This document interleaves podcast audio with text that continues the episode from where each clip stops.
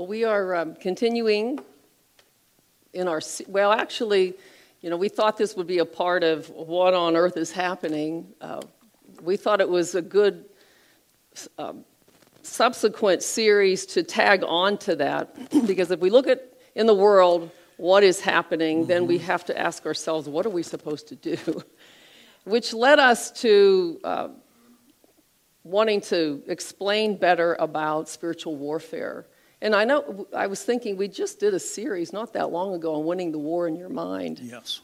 Um, so our thought life, how we think, is so vital uh, to whether we become overcomers in this life. And so we, we are talking to you about understanding spiritual warfare. That's what the title is to this message. And we're going to be looking at the armor of God in the subsequent mm-hmm. weeks. I mean, it's going to take us a little while, I think, to get through every piece, but we will get through it.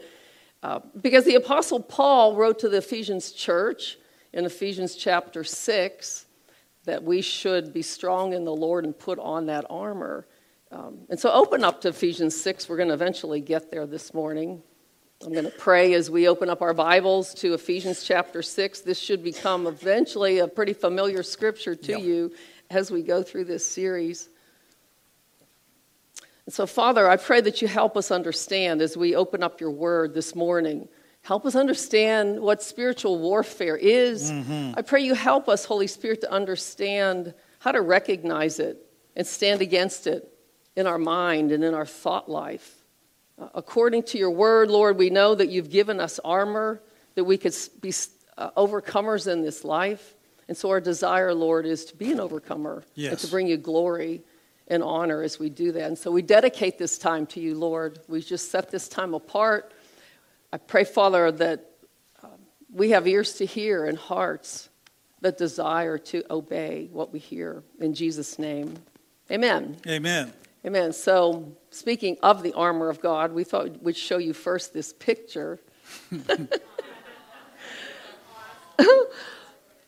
our daughter sent us this picture just this week. She's like, Mom, look what Adrielle brought home from school. And it was like, Yes, we're talking about the armor of God in church. That's so, if you can see it closely, it's got all those pic, all the parts labeled the spear, the sword of the Spirit, and the shield of faith, and the belt of the truth. Belt of truth. Yeah. and the, the gospel of peace on the feet. And I thought, it just put such a big smile on our face. They go to, her children go to a Christian school, and so they're learning about this. But I thought how vital it is for kids to understand this. Didn't you wish that you knew this at a young oh, age? Oh my gosh. what the armor wow. of God was and how to walk in it. Yes. And so, uh, to help us, though, this morning understand better about spiritual warfare, uh, we wanted to share with you a few videos. We've been sort of in this video kick, which will help us uh, in our knowledge and understanding of the spirit realm. Mm-hmm. And Community Life Church has been reading through this year the Bible on the YouVersion, and there's a, a Bible Project version of it, that, their plan.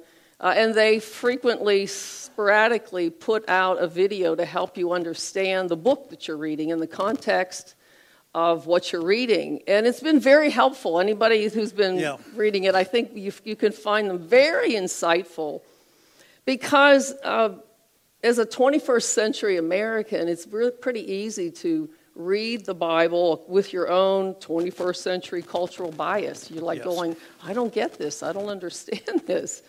And which is really why I think we have so many people, even in the body of Christ, shrugging off this understanding that right. the spirit world is real and that there are spiritual beings. It's like, ha ha ha, you know, we know better than that. That's just all imaginary. But it's far from imaginary.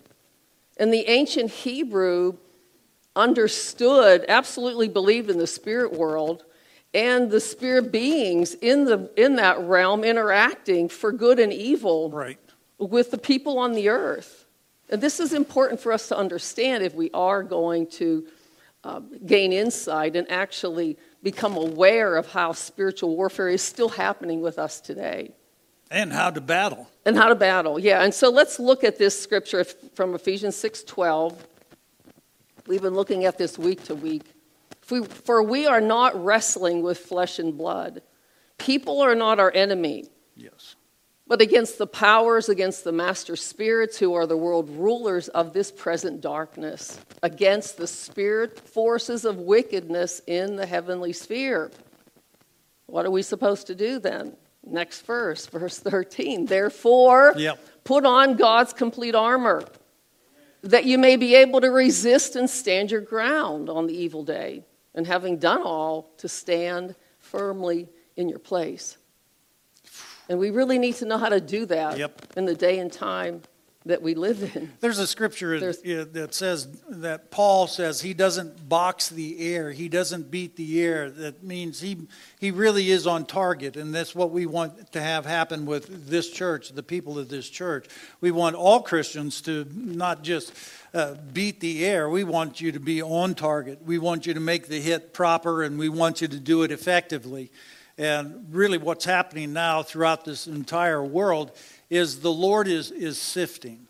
He's sifting. Uh, he's, he's actually, throughout the Bible, you'll read that God Himself tests people. And that's what's happening now. God is sifting, He's testing, He's refining, He's purifying His church. Not just His church, but even in all of this, He's doing this to draw people to Himself. And the key is in this is that the reason we're doing this is because we want you to be ready to meet him. Yeah. I mean, ready to meet him. And we want you to meet him with confidence and in peace and in joy. What's happening now because of this warfare? There's a, a like God said, He was going to send a great delusion. There's a, a monster delusion happening in this world. Deception is everywhere we look. Uh, the Bible declares that there's going to be an apostasy in these last days like never before. People have fallen away from the Lord uh, throughout history, but this is going to be really ramped up in the church these days toward the end of time, so to speak.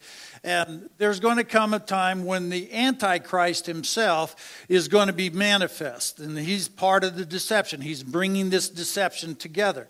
Now, there, if you know your Bible, then 1 John chapter 2, he talks about that there have been many antichrists that have gone out since the beginning. Yeah.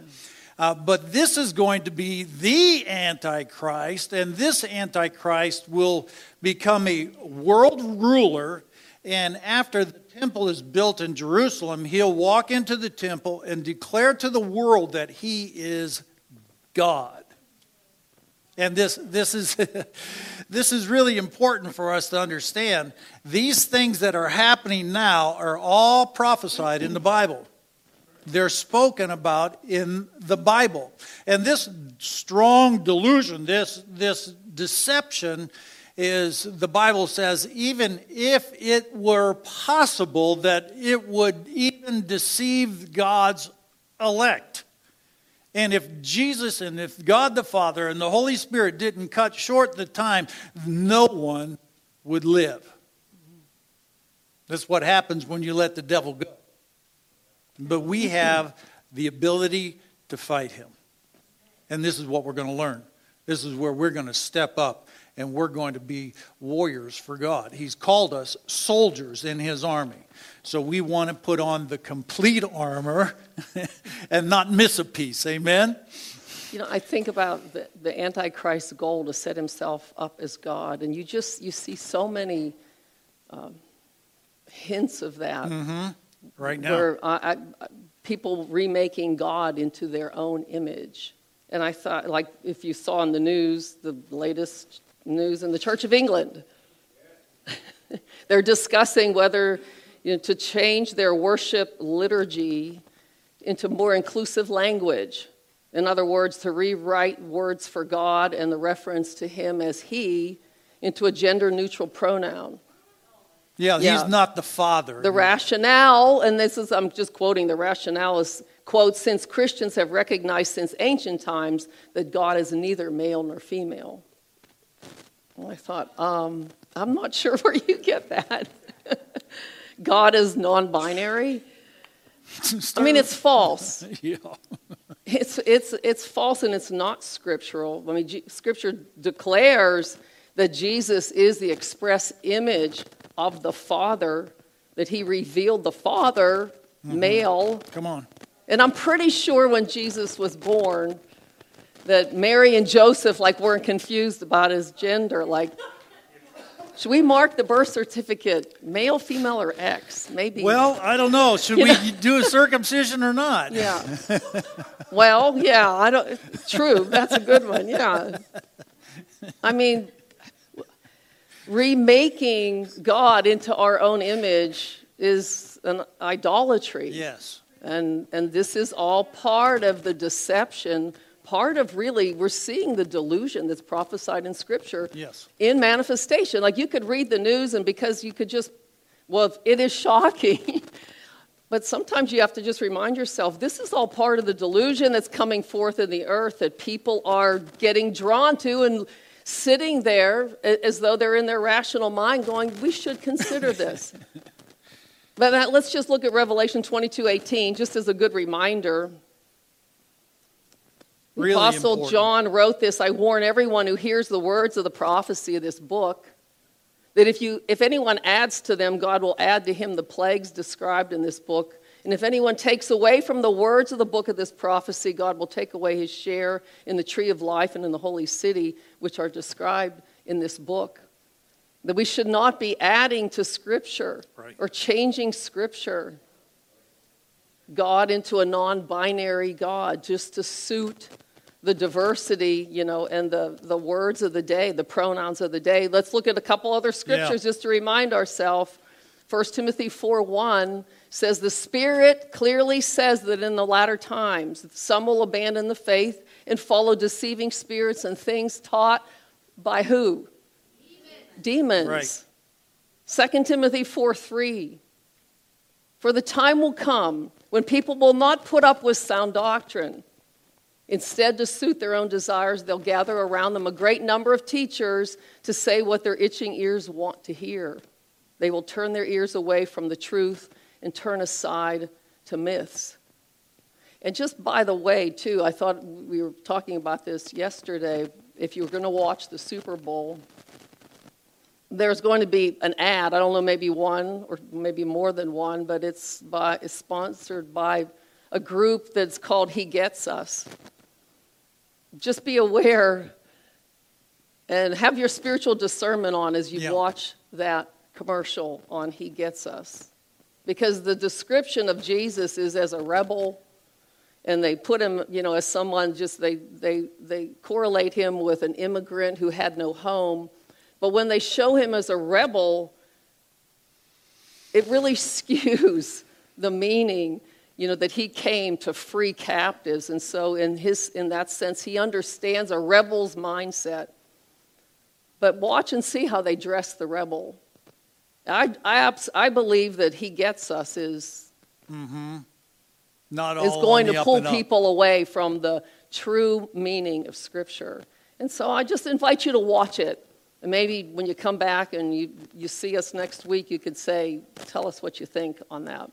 Because our role as pastors and The truth. Our, our role as pastors and shepherds is to, you know, feed you spiritual food, uh, to give you knowledge that will help you discern truth from an error, to protect you from uh, wolves, because we know there are wolves everywhere these days.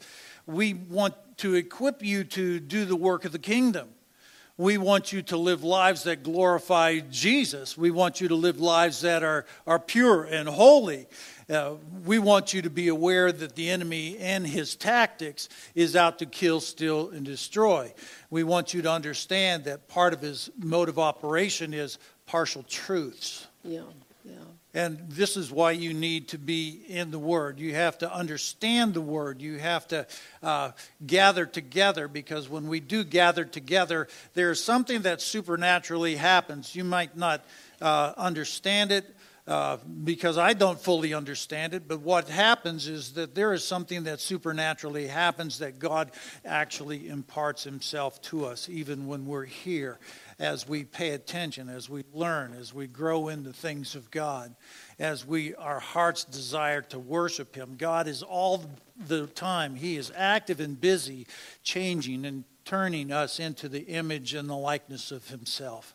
And these are supernatural things that. Uh, you, you just simply have to believe that that's what's happening. And you have to believe it Jim, because. It's, it's not exactly what he said, it's who said it. Yeah, yeah. Who said it. And these, these, Pastor Mamie made mention of he gets us. What a lot of that is, is conforming Jesus into your own image. Yeah. We change, he doesn't. Yeah. Amen. Of course, He gets us. He came he to deliver us you. and take us back this direction. Yeah. yeah. Well, to help us understand, yeah. Pastor Mamie said that we are yeah. going to be watching four videos. These videos, honestly, I'm very excited about these because it took a long time for us to understand this, a lot of studying to understand this. And these four videos, I mean, it's only going to be 16 minutes. I mean, these videos, if you're paying attention, could leapfrog you over years of study or they could, and they also may pull you into some study. You know, you can't get that's for sure. everything in 50 minutes on a Sunday morning in a sermon. We should be people who study the scriptures. Yeah. And so we should be aware the Holy Spirit is drawing us to go, if you have a question or I want to know more about this, study it out. Yeah. This is how we learn how to have greater spiritual discernment uh, and can help others which is really what it's about too. We want to help other, draw other people to the light. So Amen. the first video uh, is on. These are like only maybe five minutes or so each, or four minutes, but it's on spiritual beings that God has created that are different from human beings. All right. The second video g- gets into the understanding of the word Elohim, and it'll explain the meaning of the word Elohim because often we think of Elohim only as the word for God Almighty. So just have to listen to that one. Mm-hmm. And the mm-hmm. third video then will explain the Satan and demons and their activity. And I did say the Satan, and the video will help us understand mm-hmm. and explain that. And then the fourth video is God's recreation of humanity through the work of Christ. And then after the videos, we'll, we'll talk some more about understanding yep. spiritual warfare. Okay.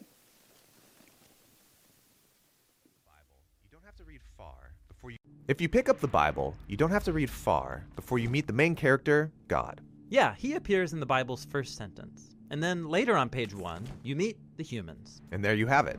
The two main players in the Bible, God and humans on the stage of our world. Well, not quite. In the Bible, there's actually a way bigger cast of characters than just humans and God. Like who? I mean, the figures called the Elohim in the Hebrew scriptures. Angels, the Satan, demons, they're all over the story. Oh, right. Spiritual beings. To be honest, I've never really known what to do with them. It's all kind of weird. And unfortunately, almost all of our modern conceptions about these beings are based on serious misunderstandings. All right, so let's talk about spiritual beings in the story of the Bible. So, first thing we have to do is reorient ourselves to how the ancient biblical authors saw the world. On pages 1 and 2 of Genesis, God brings order to a watery wilderness, separating the skies above from the land below. Right, this is Earth, where we live, and then there's the heavens high above, which they saw as God's domain. But in the Bible, these spaces are not separate, they overlap. And in fact, the Garden of Eden is described throughout the Bible as a high mountain garden where heaven and earth are one.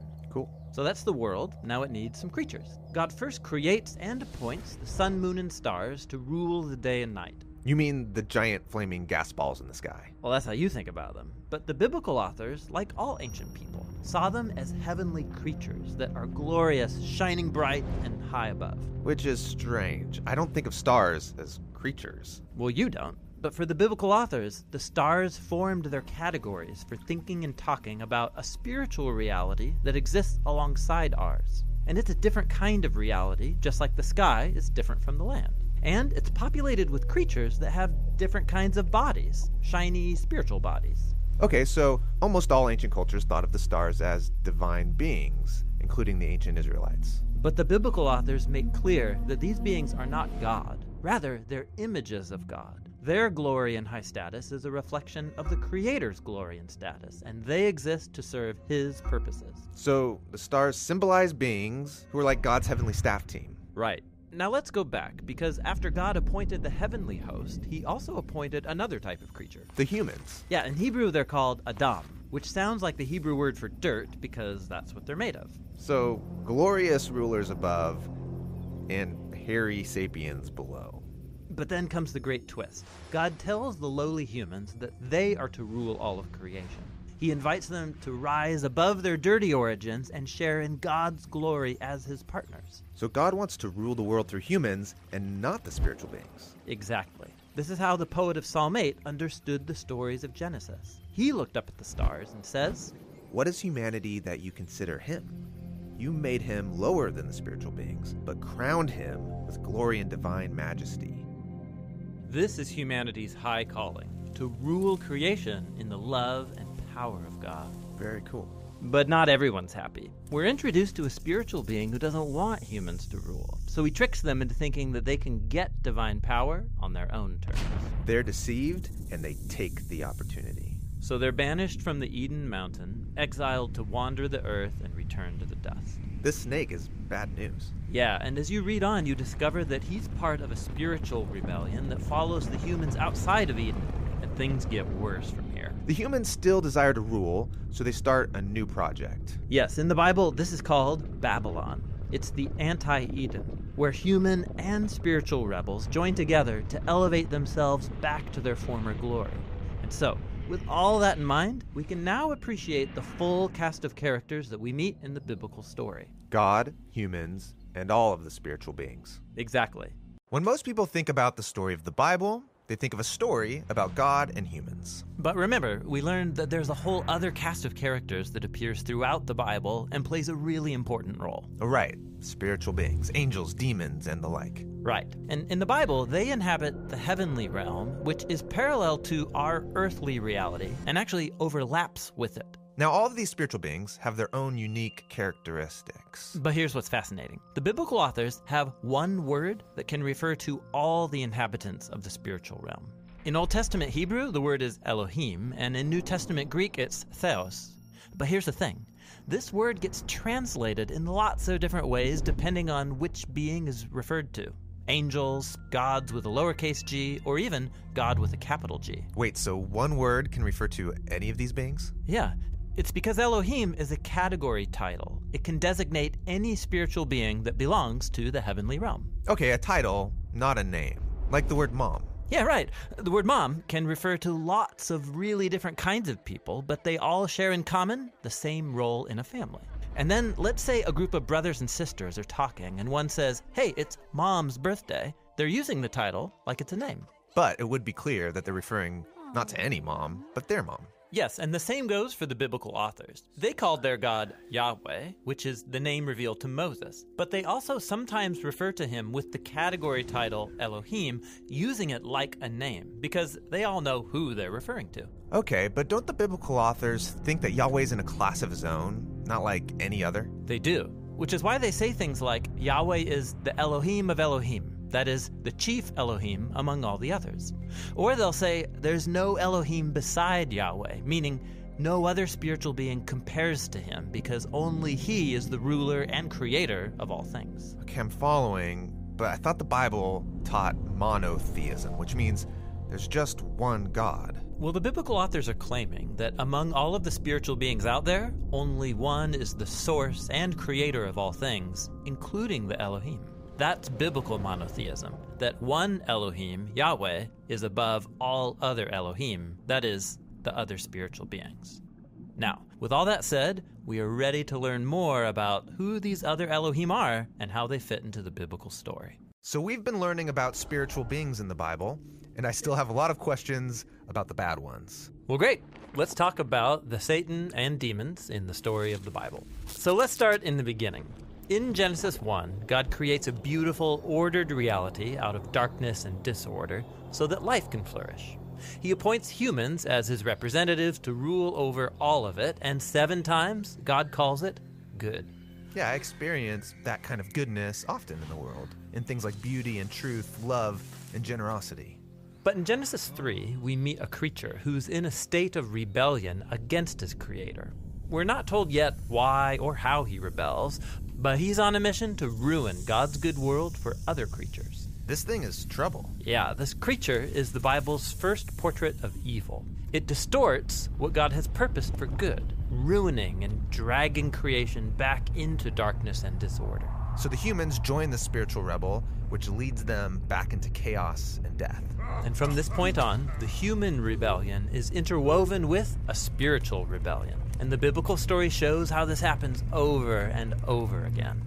Okay, but wait. We're getting all this from a slithering snake? Well, there are clues in the story that it's more than just a snake. Remember, Eden is a high place where the earth and its creatures overlap with heaven and its creatures. So the snake could be a spiritual being. Well, Genesis 3 points in that direction, and then later biblical authors fill in the picture. Like when the prophet Isaiah has a vision of God's heavenly throne room, he's surrounded and being praised by the spiritual beings. Yeah, these are the cherubim around God's throne. But when Isaiah sees these creatures, he describes them as seraphim, which in Hebrew means snake.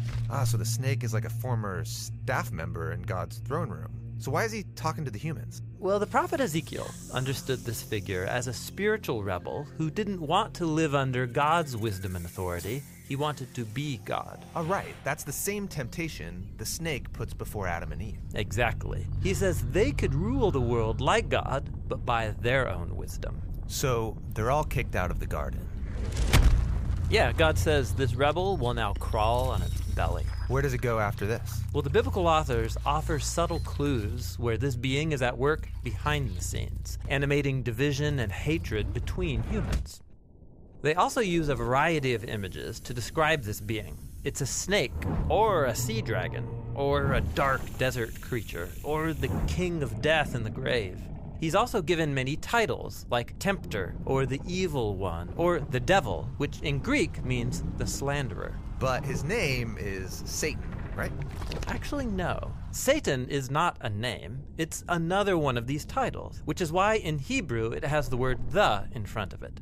The Satan means the adversary, because he isn't for anything, rather, he's anti everything, working through lies to drag us back into darkness and disorder. That's intense.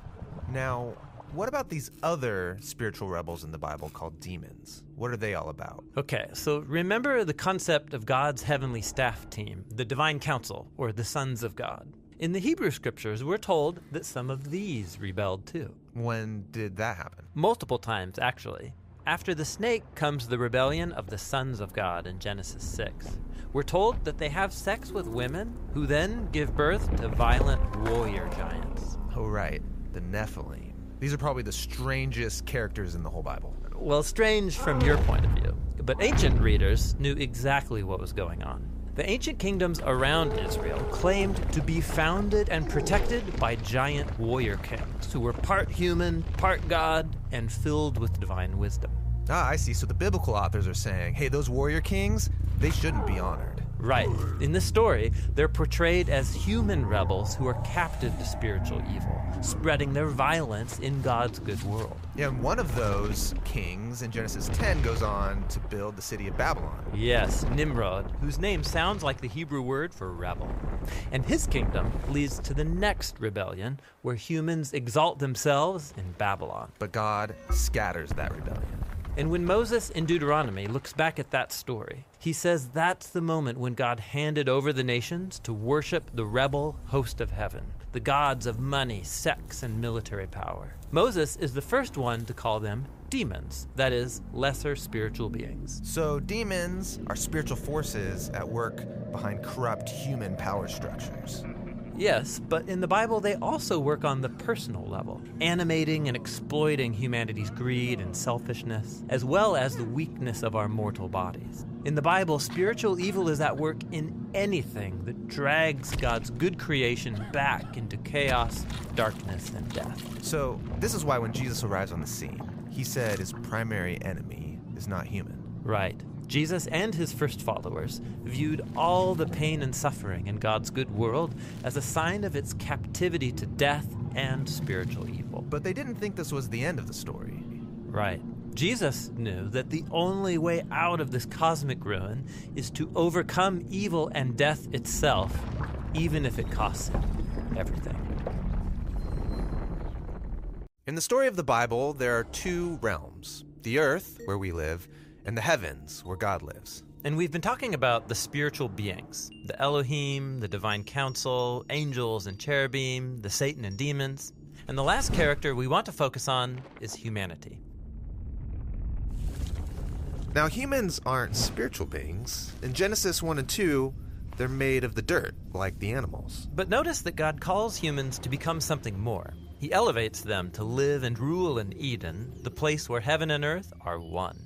And they're invited to eat from the tree of life. Yeah, what does that mean to eat of the tree of life? Well, it's an image of receiving God's own eternal life into yourself. It's about a whole new kind of existence. So, wait, physical beings living forever. How could that even work? Well, somehow, sharing in God's life transforms our bodies so that we can inhabit heaven and earth at the same time. And it also transforms our imagination so that we learn how to rule the world like God in the power of love. This is an amazing calling, but humanity is quickly deceived by a spiritual rebel. Yes, he lies to the humans, saying that they can rule and get eternal life on their own terms. And God exiles all of them from the garden. They're cut off from the source of true life.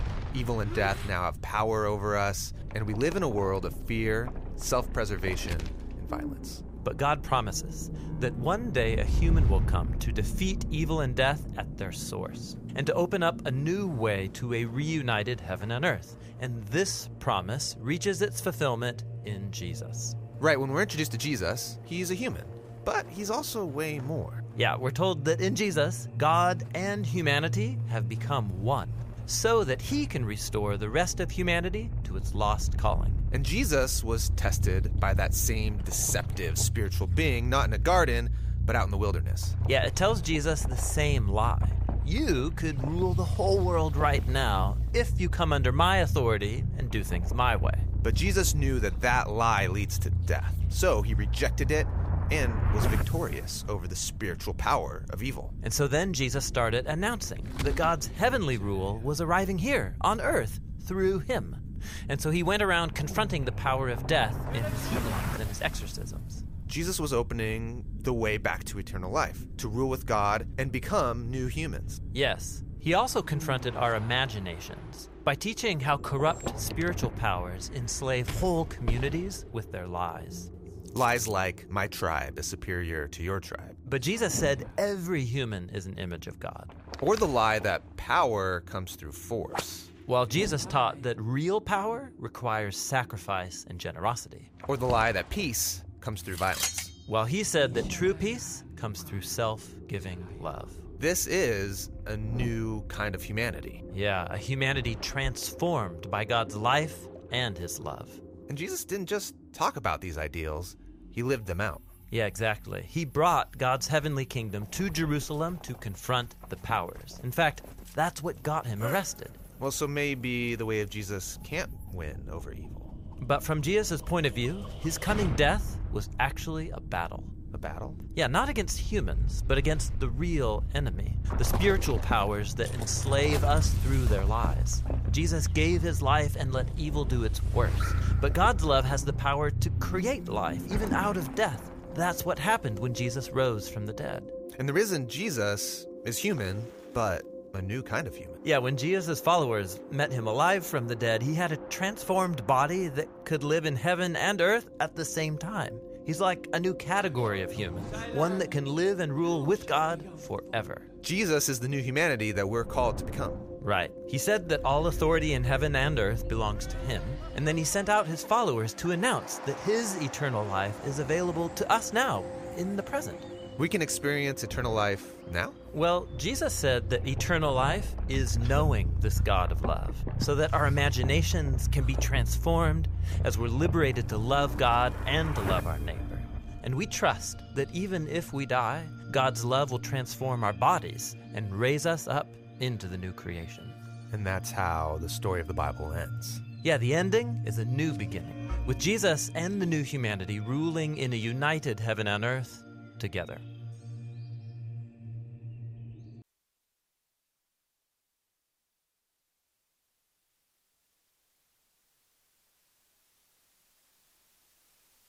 Lots of good stuff to think about.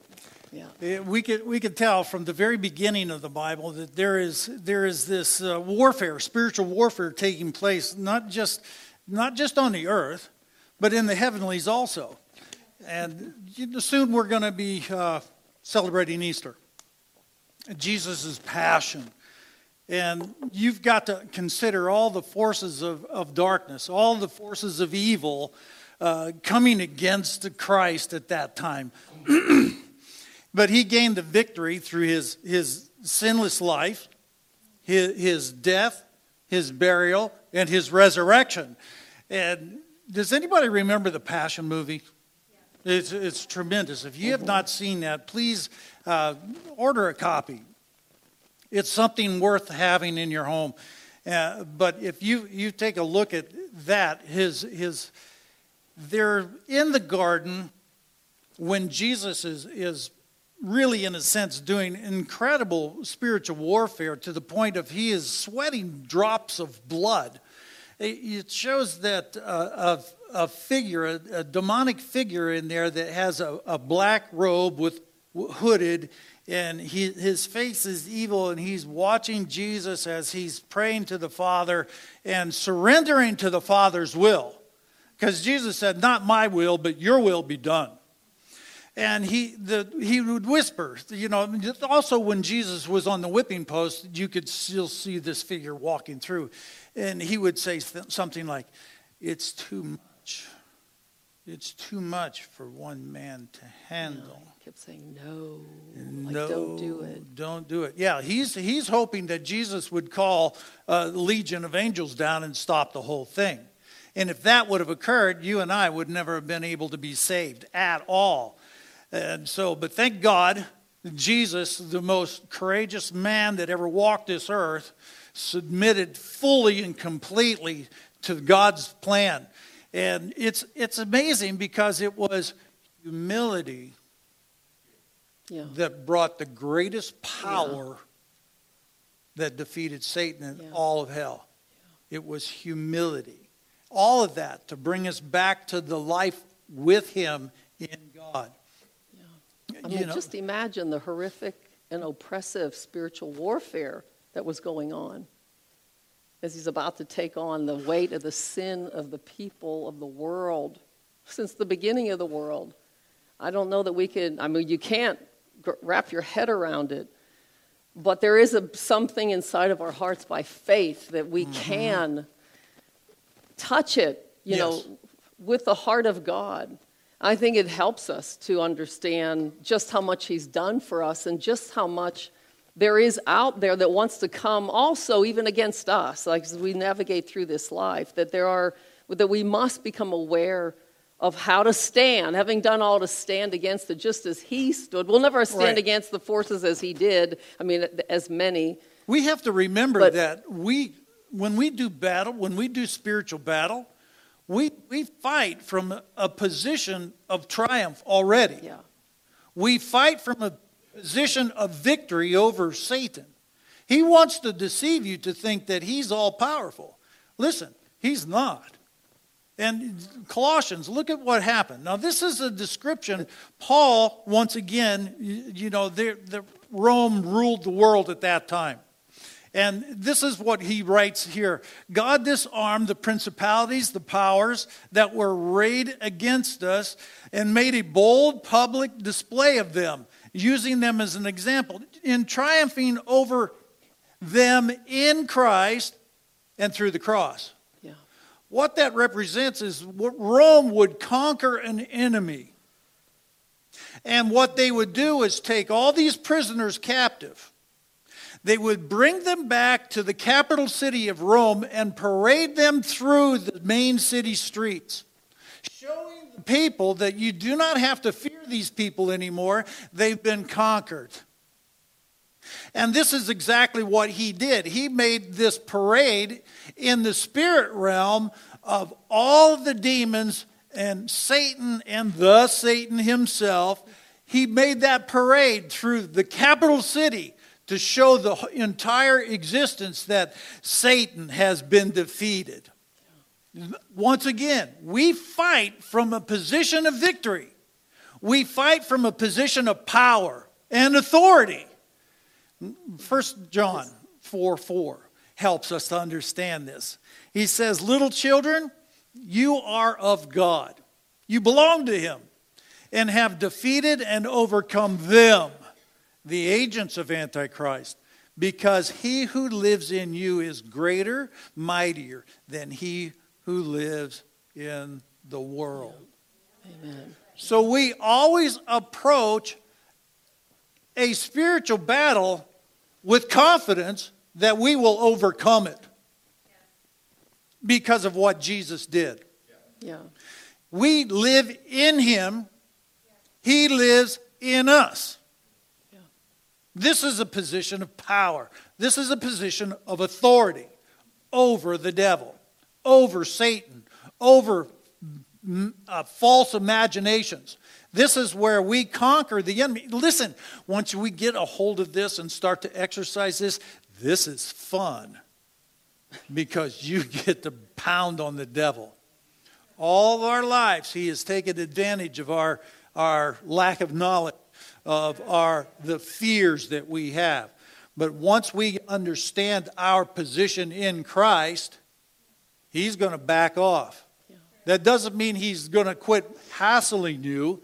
That means the more you pound on him with the sword of the Spirit, the less likely he's going to come and tempt you with the same things. Right. Because greater is he who's in you than he Yeah. in the world. Yes. And, his victory, what he was doing on the cross and then triumphing in Yes. resurrection, it, you know, his, he's like that scripture, he's parading as a victor the prisoners, but he, he's doing that. He did it for us. And I think this is what we have to remember that he's offering through that now salvation. And in that video, it keeps showing those human with little crowns on their head. That's us. That's us. That's you. And I think this is part of where the really the, the warfare hits because that's the biggest struggle. Have I been crowned with dignity and worth by Christ? Did he raise me up to sit with him now in heavenly places in Christ Jesus? And what does that mean mm-hmm. to the worth of my life, to the purpose of my life? That's where the warfare takes place because if we disregard what salvation really brought us, the great salvation, and what, it, what Jesus was doing in this whole bigger part of the story, we live a very low life Yeah, in come on now. comparison to who Christ has made us to be. Yeah. And so let's go back to Ephesians chapter 6 and the armor of God for a moment here. You know, one of those in the, one of those videos it says that the demons are the spiritual forces that are at work. It said not only behind all the corrupt uh, structures, power structures of the world, like we could go out there and say, you know, the government has been affected and big business Yep. has been affected, but they're also at work on a personal level. Because really, when you think about it, the people that are in charge of all those big power structures are individual people Yes. that have been affected by the mindset of the spirit of the age. And so, how do they affect us on a personal level? This is what this whole understanding of warfare is about. Come on. What they're doing is enticing you to, li- especially as a Christian, to live in your old nature. To consider, we're supposed to consider ourselves dead Yes. To the old man, right? And alive to Christ. This is why we always say you, you've been made a new creation in Christ. So we have to mm-hmm. find out who we really are. Yes. Your identity is everything. Otherwise, we live according to the old man with the old mindsets, the old reactions, the old feelings, and we just, we just call ourselves a Christian, but we live a much lower level of life. And so I thought, how did we illustrate this? I put, the- we put a little chart together. If you think This is really cool. you know, think the opposite of the fruit of the Spirit. There on the left, on your left side, are the nine fruits of the Spirit. Okay, this is who we are in Christ. This is our new nature. Yes. These characteristics should be coming more and more alive in us if we are alive to Christ. Because I, I like the way the Amplified put it. It says that, that the uh, it says here, but the fruit of the Spirit, this is Galatians 5.22, the work which his presence within accomplishes mm-hmm. is, and then it goes down, love, joy, peace, patience, kindness, goodness, faithfulness, gentleness, self-control. This is, this is our new nature, the new characteristics that the Holy Spirit wants to move us in. The, what are the opposites of that? This is what Yeah. demons, spiritual forces working in our mind want us to manifest in our life. Instead of love, they want anger and hate. Instead of joy, you know, just depression and, the, and go on. Instead of peace, I'm just I have filled with worry and Yeah, anxiety. yeah. Instead of patience, I'm irritated with everybody. I have a short fuse. Instead of showing kindness, well, you should be mean. Look what they did to you goodness let's just respond with selfishness. You know this is mine. I need this. It's mine. Mm-hmm. Faithfulness? Well we see a whole lot of unfaithfulness in the world today in Come so many now. facets of, of marriage and work. Gentleness. The opposite of that. Cruelty. Yes. self-control. We've been given a spirit of self-control. Well we do see a lot of out of control in the world don't we So we have to believe we've been given a new nature in Christ. This, this is who we've been recreated to be. Of course, we're not going to walk that out instantly, all Right. those nine fruits of the Spirit, but we need to be f- fighting a fight of faith so that our nature begins to display this. We cannot allow ourselves to go to the other side and go, well, that's just who I am. It's not who we are That's your old man who died and on we, the cross. That's act, yes, and so that other side, the anger, depressed, and so on, you become trapped. Mm-hmm. I mean, as as goes with your thought life and how you feel about yourself, so it goes with your love walk, your joy, your peace, your patience. Uh, Your perspective on everything changes according to how you see yourself and how you end up then feeling about yourself. And you become trapped. Yes. Actually, that whole other whole column is believing a lie. This is who I am. The lie is that you're not really a new creation.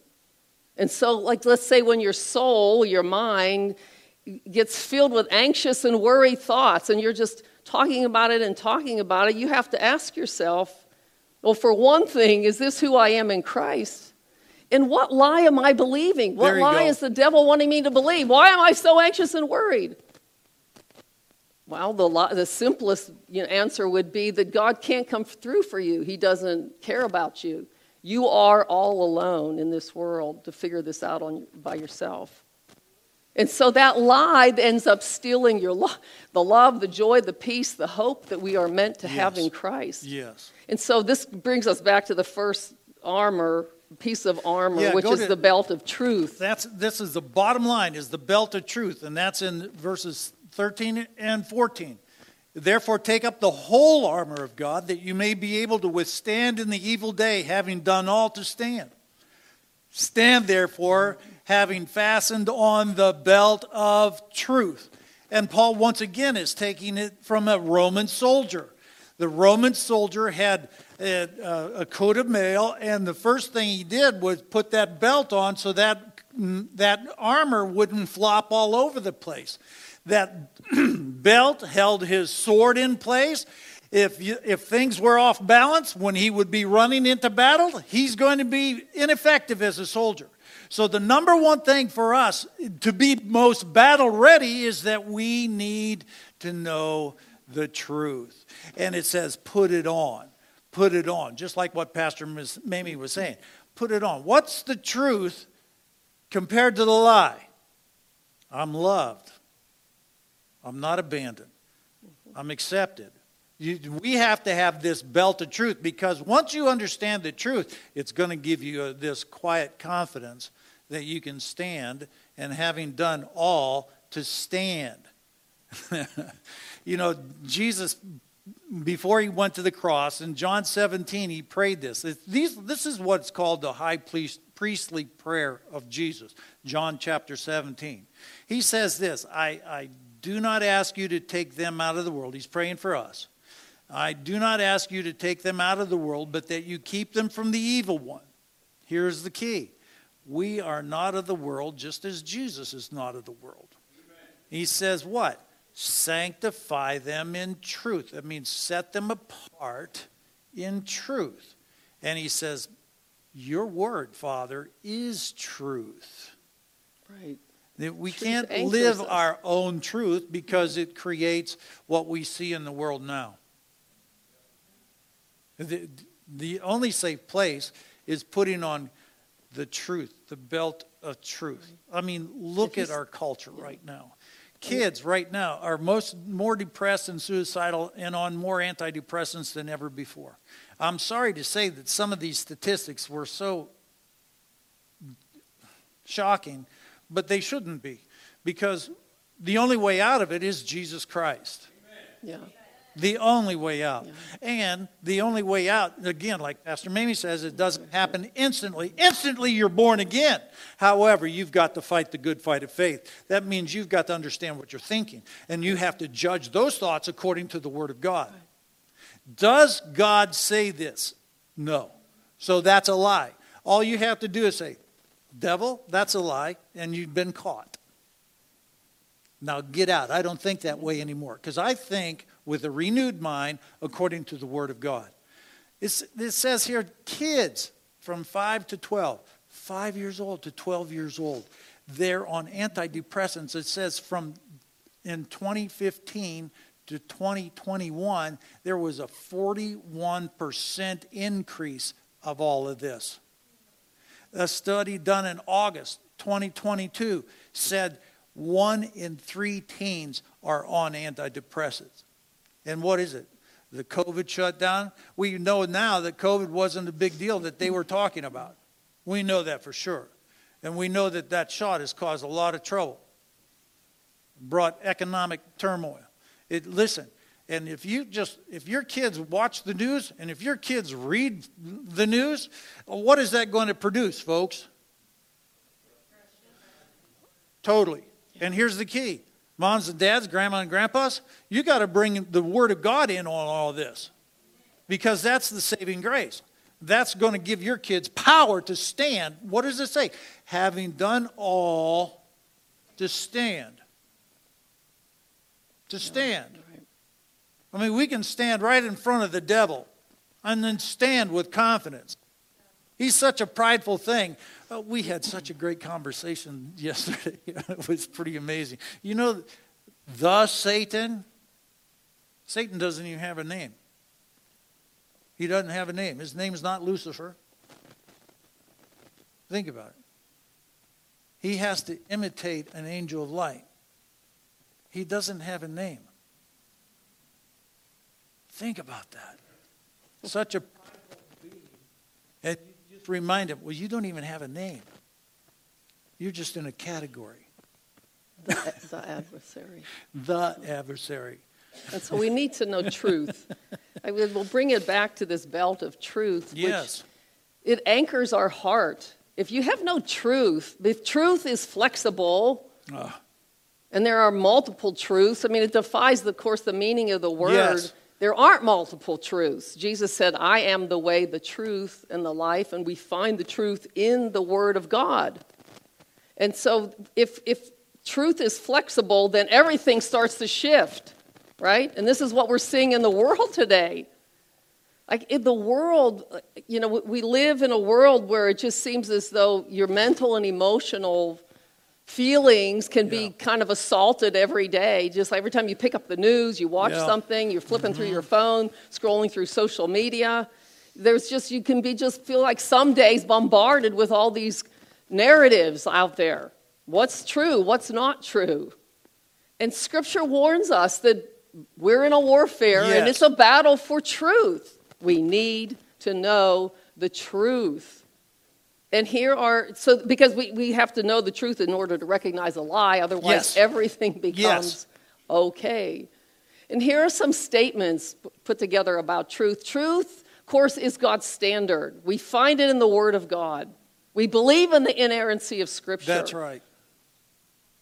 Truth is good news. Why is it good news? Because you can be forgiven of your sin. We just saw in that video. Hallelujah. Without the help of Jesus, without his blood shed on the cross to pay for the payment for our sin, and then offering us salvation as a free gift, we would be doomed. We were condemned to hell. And so the good news is in Christ, you've been made a new creation. This is why we need to get in the Word of God and find out who I really am. Yes. Who'd you make me to be? And quit, put the old man to die. We need to learn to crucify the old man. I like what you said in prayer on Wednesday night. You- you- we just need to stop it. Well, I'm so agreeing weak, to and I always do this, and I always it's like, well, let's just say I'm going to stop it in the name of Jesus Yeah. live who we are. Truth is freedom. Hallelujah. True. We don't have to conform to the world's dictation of who we are. Like, don't let it squeeze you into its mold. But we can be how, what transformed. yes. How? By the renewing of our mind, Come so on that we can live in, according to the will of God. And so, notice where freedom begins. It begins with the thought, Mm-hmm. mind renewal. Your mind takes and holds on to the truth, and then it creates something beautiful in your life. That's why I put truth is beauty. It really is beauty because truth is found in the beauty of God's word that says you are loved by God. You're deeply loved by God. Amen. You've been forgiven of your sin. You've been made blameless and holy in Christ in the sight of God.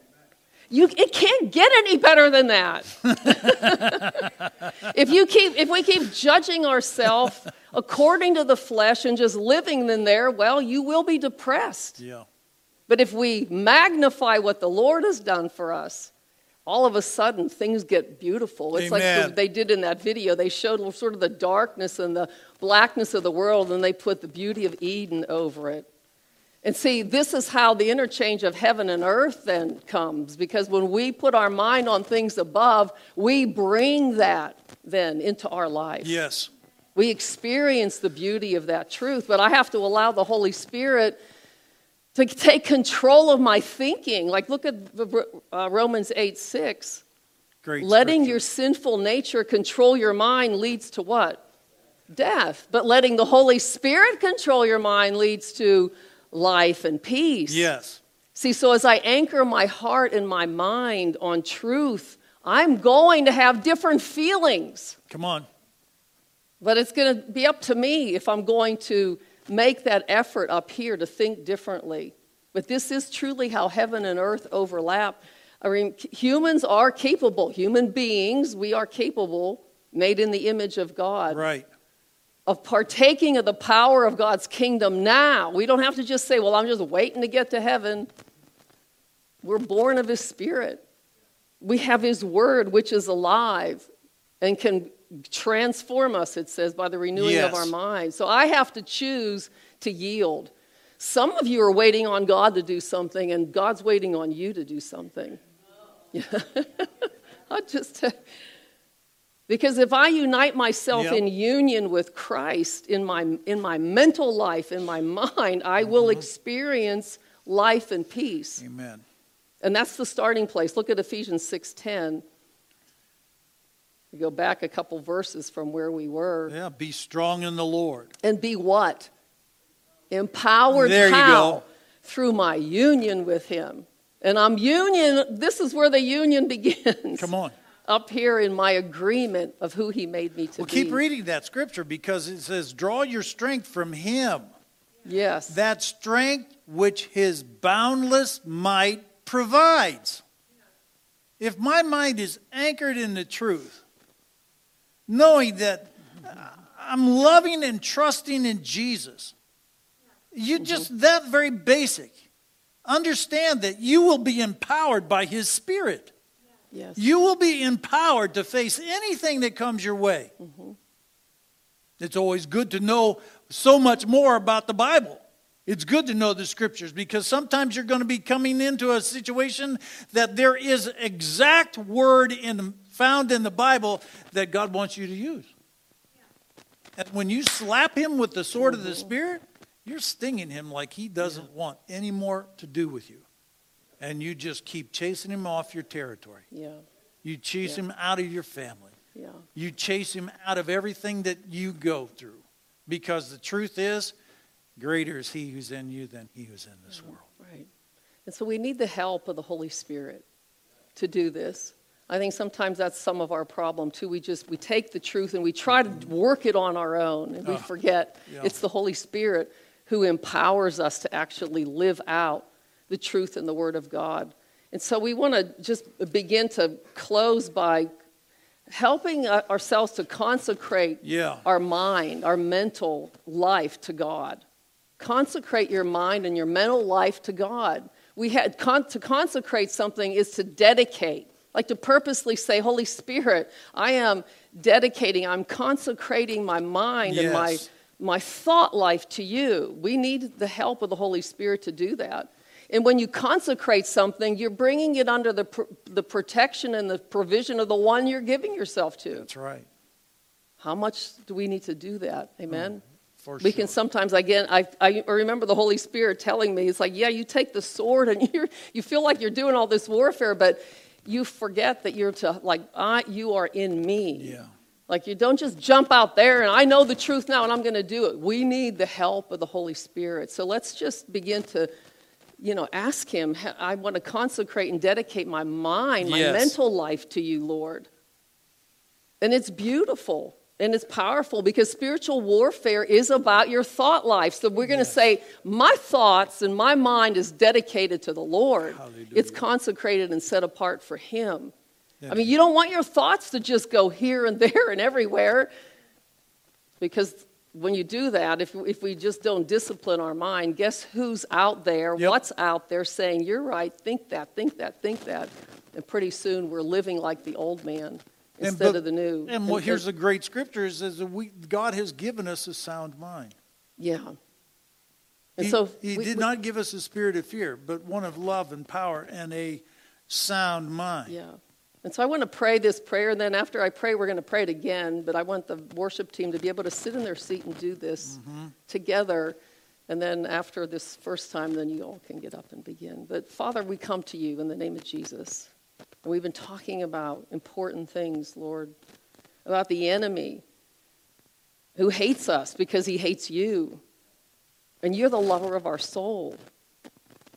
You've done, you've, you've given us such great salvation. Forgive us, Lord, for minimizing it and just getting all confused in our mind. We, de- we take this moment, Father, we take this moment, Jesus, Holy Spirit, to consecrate our mind to you. Yes. We give our mind, our mental life, our thought life to you, Lord. All of it. I give you all my thoughts. I give you all my focus. We, I give you all my attention. I give you everything. I give you all my memories. Mm-hmm. I give you all everything, all my understanding. I give you my imagination Yes. to be used for your glory. I consecrate, we consecrate our life to you, Lord. I give you and help, ask you to help us with the interpretation of events in my life, the way I think. Let it come under your lordship. We dedicate, Lord, I dedicate my life and my mind to you and to you alone. In Jesus' name. If the worship team will come forward. Amen. You know, Satan does not want you to believe the powerful truth that Christ lives in you, Christ, the hope of glory. This was the mystery hidden from the ages that Paul wrote so much about in the, in the epistles. Right. He said the mystery is Christ in you, the hope of glory. Christ in you, the That he, hope of glory. he raised us up, yes, from our fallen condition and made us sit with him in heavenly places. And he's not changing his mind about it. I mean, he knows we're not going to do this all perfectly. That's right. Obviously, we aren't. But he's given us a scripture that says if we sin and confess our sin to him, he's faithful and just to forgive us and cleanse us from all unrighteousness. So there we have. We have, a, we have his word on it. yes. He knows that we will falter and sin, but we can go to Him in honesty and humility and confess our sin. And He says it's cleansed. Not keep walking with Yes. me. This is what he desires. Keep learning of me. Keep learning who you are in me. And let that be the dominating part of our soul. And so, Father, we're going to pray this again because sometimes, you know, we, we just need repetition. We come again.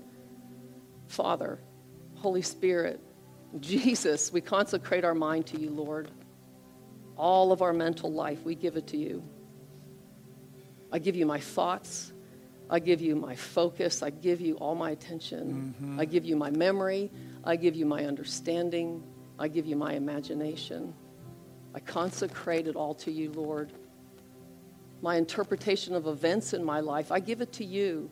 I dedicate my life, my mind, my heart, Lord God, to you and to you alone. We worship you, Jesus. If you're here today and you've never received Jesus Christ as your Lord and Savior, you're really without defense against an enemy that is ruthless. Jesus offers you forgiveness of your sins. He offers you a new life in Him. He offers you security. He offers you a future, an eternal future, living in heaven with Him. He offers us pure freedom. He offers us the weapons of our warfare. These weapons are powerful through God for the pulling down of these strongholds. If you're willing to give your life to Jesus today, I'm asking you to raise your hand high enough so that I can see it. We'll pray this prayer. And Jesus Christ will forgive you of your sins, and He will come in and recreate you. And you'll become this new creature the Bible talks about. Anyone here at all?